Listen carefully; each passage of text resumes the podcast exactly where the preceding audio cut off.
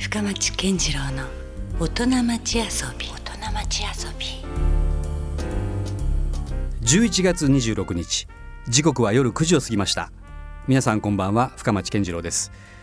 さあこの番組はですねコーヒーを飲みながら収録してるんですけども、まあ、そのコーヒーはですねこちら天神のビオロ地下2階のハニーコーヒーをいつもスタッフが用意してくれてるんですね。まあはっきり言ってあそこよりはうまいですぜひ皆さんもう一度飲んでみてください。ハマりますよ。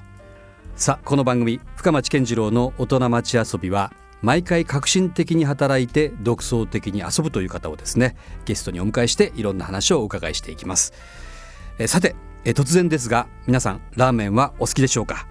えラーメン好きの方なら一度は食べたことがあると思います。一風堂のラーメン、え僕もちょいちょい行かしていただいてますが今夜はその一風堂力の元カンパニーの創業者川原茂美さんにお話を伺いします1985年福岡市中央区大名に1号店がオープンした一風堂ですが現在ではアメリカアジアヨーロッパと店舗がどんどん拡大されまして1日なんと5万食そして年間でいうとおよそ2000万食もの一風堂のラーメンが世界で、食べられているということになります。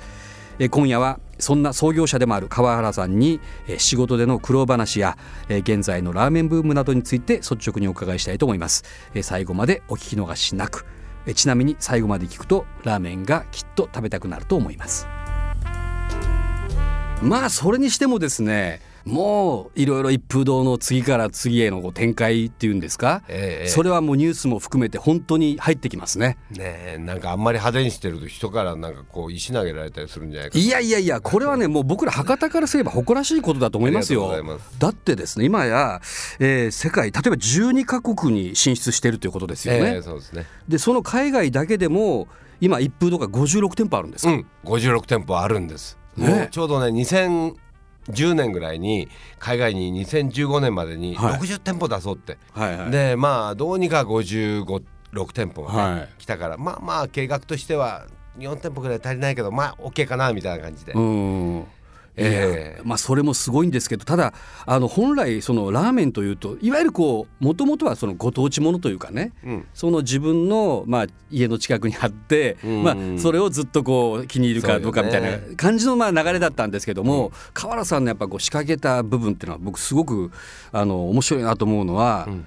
まずその女性が行きやすいラーメン屋を作りをされたと。そうですねいうことがありますよね。でそれからまあそのいわゆるこうご当地だったラーメンが非常にこうグルメになったと。うんでそれが今言ったようにもう世界中にそれが広がっているというね。豚骨が偉いんだよね豚骨すごいね豚骨パワーみたいな感じでなるほど。いや、うんね。やっぱいやあのうんねやっぱ女性僕その一風堂を始める前に、うんAfter the Rain っていうあのレストランバーねやって今でも名前は残ってますよね。お店もあります。お店も残ってますよね。ええそうです。ね、はい。で After the Rain やってる時に、はい。ね、夜終わったら長浜ラーメンにね長浜ラーメンは美味しいんだけど、うん。うんでもやっぱしかっこいい可愛いお姉さんたちってあんまりいなかったのねと、うんまあ、31年前だから、はいはい。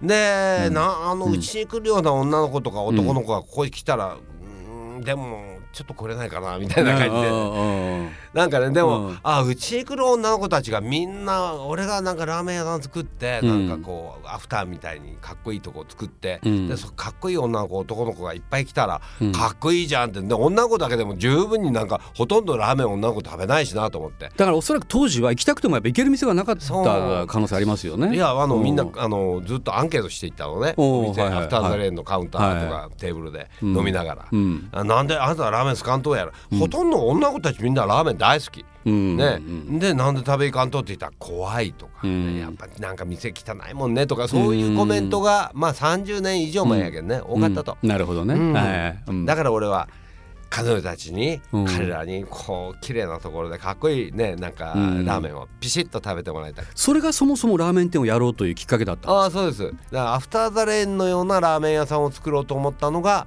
博多一風堂の最初のイメージでした、なるほど。はい。えそれはじゃあアフターザレインをやりながら並行して準備をしてたんですか？そうです。うん。あの33になったらもう一軒出そうと思ってたから、うん。31にぐらいの時から次の仕事323でできる仕事をうん。もっと思ってるく時に何をしようかなとずっと探してたのね、うん。で周りの人はもうアフターザレーンすごいたくさんだから、うん。もうここのアフターザレーンの2号店あんた出しゃいいじゃないって。いや普通はそうなんですよ。ねそんなこと言ってもうそれじゃあんた面白なかろうみたいなこと思ってさうんはい、うんでラーメンあいいねラーメン屋さん。かっこいいと思って。いやだけどその好きで食べるラーメンと、うん。いざじゃあ自分が始めるとなったら、うん。まあそれなりにこう一応やっぱ経験だったり知識とか。ちろんもちろん。あのねその当時は長浜がやっぱ流行ってたでしょ、はい。でちょうどうちのアフターザレインに長浜一番って言ってね、うん。としばらくの親父たちから習ったような人がいてね、長浜の屋台であって、うんそこの息子がいたの。鶴丸君って言って。お客さんの中に一人。で鶴丸俺ラーメン始めたいからお前親父紹介してくれよ。みたいな。あーそうですか。ねそれから1週間ぐらいやって、あーもうなんか親父会うって言ってますよみたいな「おうおお行くぜ俺」みたいな。この頃は県庁の前に長浜一番がお店があってね、へまあそこに行きました、えうん。そしたら坂本さんねもう本当お世話になったね、うん。まあでも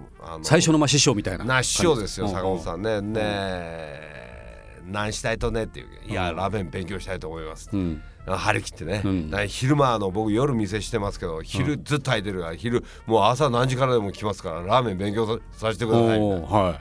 なな話をして。うん「おうよかよ」みたいな「ああこの人いい人やね」と思って 太っ腹だもんね。その代わり一生懸命働くぞって「まあ、それいつから来たらいいですか?」いつでもいいよ」と言うけど「じゃあ明日から来ます」ってお言ったらうおうはい。おう明日あんたも気が早いねっていやいやもう燃えてますから。いやまあそのやっぱやる気にほだされたと思いますよね。そしてうん、えーうんじゃあありがとうございます。明日からよろしくお願いしますって言ったら、ん。じゃあ明日あんたあの100万円持ってきてねって言われてえ えって。まあ考えてみればそうかなとか思ったお弟子入りするための。ねでもやっぱそうだよねと、うん。やっぱそんな秘密もいっぱいあるようなことを、ただではやっぱ教えてもらえない教えるんだからさじゃあ無理だよねと。おでもあの100万払いましたね。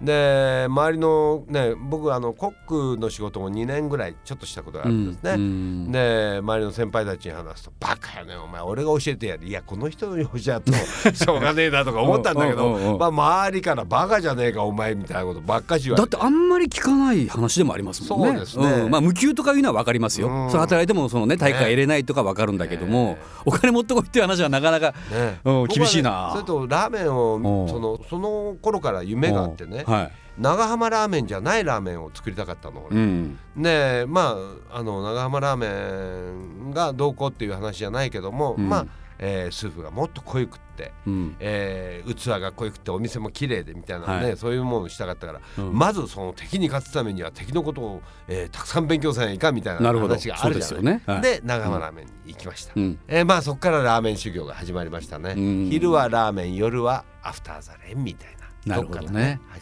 めちゃくちゃこれ興味深い話なんでまた引き続きちょっとお話をお伺いしたいんですが、まあ実際期間としてはどのくらいされたわけですか？えっとね、まあ1年間ぐらいの時間があの自分の計画する時間の中でありました、でもその間九州中のラーメンをね、まあ食べ歩いたり。あ食べ歩いたりね。うん鹿児島まで行ったりあるいは東京関東周辺、うん。あるいは大阪京都周辺、うん。そして北海道ね。あそこまで行ったんですか？のラーメン屋さんをずっと食べ歩きました、ね、でまあいろんな思い出はあるんですけどやっぱり行く先々でいろんな人と会うしね、うん。職人さんにも。うんうん。であ 北海道に1回目行って帰る時にうんね、千歳空港までうん。タクシーで帰ったのね。ううんん。であんたは何したいのから始まっていろいろ話して俺はうんラーメン屋になりたいって、ラーメン屋するんだみたいなうん話して、うん絶対九州で美味しいラーメン屋作るんだみたいうんな話をしたら、降りる時に、うん。この運転手さんがうん。「お客さんあんた絶対成功するよ」と。ほう。うんうんもう俺はわかるとうん。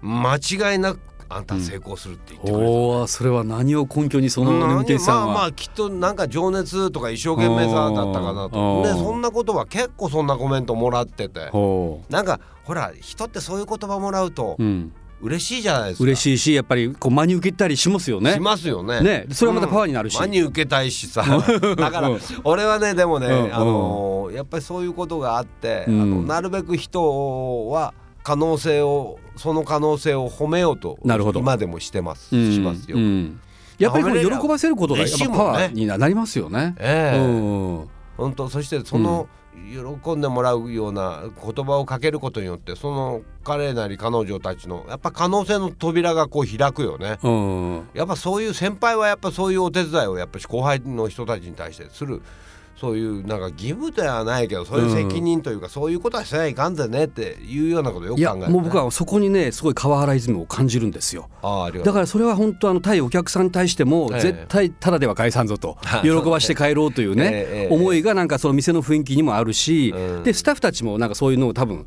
伝わってるからええ。皆さん生き生きと仕事されてたりするじゃないですか。ね。まあ足りないとこもねお叱りの言葉もよくもらえますから、まあ完璧にはなかなかいかないでしょうけどね、しかしでもあと僕驚くのはそのラーメン業界っていうのも、この川原さんをまた慕ってね。ああそうですね。結構まあある種ライバル関係にある人たちがね、うん。随分こうあの仲間ですよね。そうです。仲間です。このうん。20年ぐらい前はねあんまりラーメン屋さんたちは交流がなかったんですよ、むしろこう手の内は見せないとか見せねないとかね。そんな感じですよね。ねなんかねそんなんつまんねえなと思ってうん。なんかもっとラーメン屋同士で話をしてもっともっとこの業界が伸びるようにしようよっていうような思いを持って、まあちょうど1994年にラーメン博物館というところに出店して、はい。まあそこね全国の有名な集まってましたよね。ラーメンがね、うん。集まってるって。今でもそうありますけど、ええんん。そういう場所に出してもらうことによっていろんなラーメン屋さんたちとねうん。会う機会も増えて、まあちょっとメディアでねいろんなテレビがあってましたから、うん。あのラーメン選手権とかなんかそんなのがね、うん。でやっぱしみんなあの、うん。まとまって頑張ろうよラーメン屋、うん。みたいなコメントガンガン熱いのを出してたから、うんよかったですねなんかね。ね、だからそのあたりがすすすごいなんかわやっぱ唐さんのまあ人徳もあるんでしょうけど、ええね、そういう業界がまとまってる感じもすごい。業界がまとまってなかったのがちょうどよかったんですね。あ逆にそれがね、だからねまとめるっていう役割はうん。させてもらったような気がしてます。なるほどね、まあいろんなだからその先駆者でもあるわけですけども、まあそんな中ですねアメリカをはじめですね、はい。アジアヨーロッパと展開をしていくわけじゃないですか、はい。このあたりっていうのはどうなんですか？もうやっぱ最初からもうビジョンの中にあったんですか？海外は戦略するぞと。うんね50歳よね。僕1952年生まれですから、うん。えー2002年になったらちょうど50歳を迎えたんです、はい。の12月うんですね。うん。で50を迎えたら僕は海外で家族と共に暮らそうって決めたんです。なるほど。40代の半ばぐらういから。んだからあの海外に自分の仕事場を作ろうというふうに思ってました、うんそのくらいからは。うんうん、しかし簡単にはいかなかったと。あもう簡単にはいいかなかったどころかもう今も言ってませんよ。いややっぱなかなかね そう簡単ではやっぱないんだろうなとまあ思いますよね。20年はかかるなと今思ってますね。うんだって要はその例えばじゃあ日本のまんまや、まあ、うまくいった味を持っていったからといって、うんそれが向こうに通用するかって言ったらそうでもなかったりもするわけでしょねやっぱ。りあのなんていうの僕は思いますけど、うん外国の方を相手するわけでしょ、うんアメリカだフランスだあるいはアジアね、うん諸国、うんやっぱ食文化が違いますもんね。うん環境が育った環境が違うし、うん。空気も違うや水も違うから、うん。みんな味が違うよね、うんそこにこれが俺の味だからどうだ食ってみろっていうの。はこれは失礼だよはっきり言って。あ逆に押し付けるような話だとね。やっぱ、うんあ入っていく時はあのすいませんあの日本は博多 九州は博多から来ました。やってきました。っていうララーメンっていうこんなもんですけど、作ってますけど、うん。ちょっとどうでしょうかね。お口に合いますでしょうかとあの食べてもらえますかね 少しあの工夫しましたけどぐらいの気持ちがないと、あんたいかんじゃないと、なるほどなるるほど。と思ってます。でそこでやっぱこうやっぱり試行錯誤していくわけですか？あーしますね。現地の。試行錯誤が好きなんじゃないかなと思う。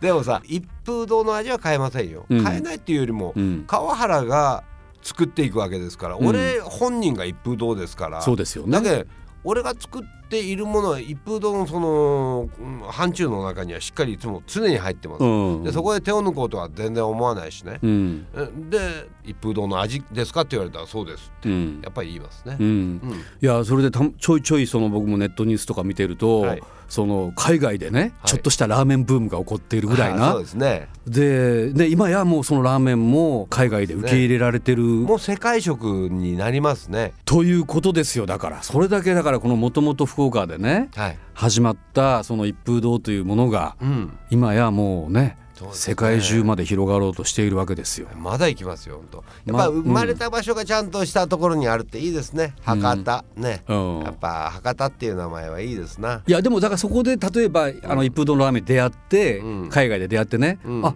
だったらちょっと福岡博多とかに行ってみようかっていう人も出たら嬉しいですね今ね結構こういうこう、まあラーメンうん。を大好きな人たちをラーメンフリークって言いますけど、はい。海外の人のラーメンフリークもうん。やっぱし今生まれ始めてですね、うん。この世界的なラーメンブームだから。はい。でやっぱそういう人たちの中にはやっぱ豚骨の聖地は博多だみたいな言葉があるんですもん。なるほど、まあ、逆に今度はじゃあ福岡でそういうラーメンをたくさん食べてる人が、うん。だからどうせ博多あるからいいやじゃなくて案外そこをまた行くのも面白いかもしれないですね。あすごい楽しいと思いますよ。うん。で現地のねあのー例えばロンドンの、うん。ロンドン子がちゃんと働いてるんですね。うんいらっしゃいませとか言いながらね。一応にいら日本語で言うんですか？う言うんですよ。うん替え玉入りますとか言ってね、もうもうそれは面さばきやら、もう外国の人たちはショーアップするのに慣れてるから上手だよ。ちょっとエンターイテインメント入ってくるわけですね。エンターテインメント入ってますね。なるほどなるほど。うん。それは行かないかんですね。あー本当に海外行った楽しいと思います一風堂ねさあ今夜はですね、えーまあ、福岡を代表するラーメン店一風堂力の元カンパニーの創業者でもあります川原茂美さんにお越しいただきました。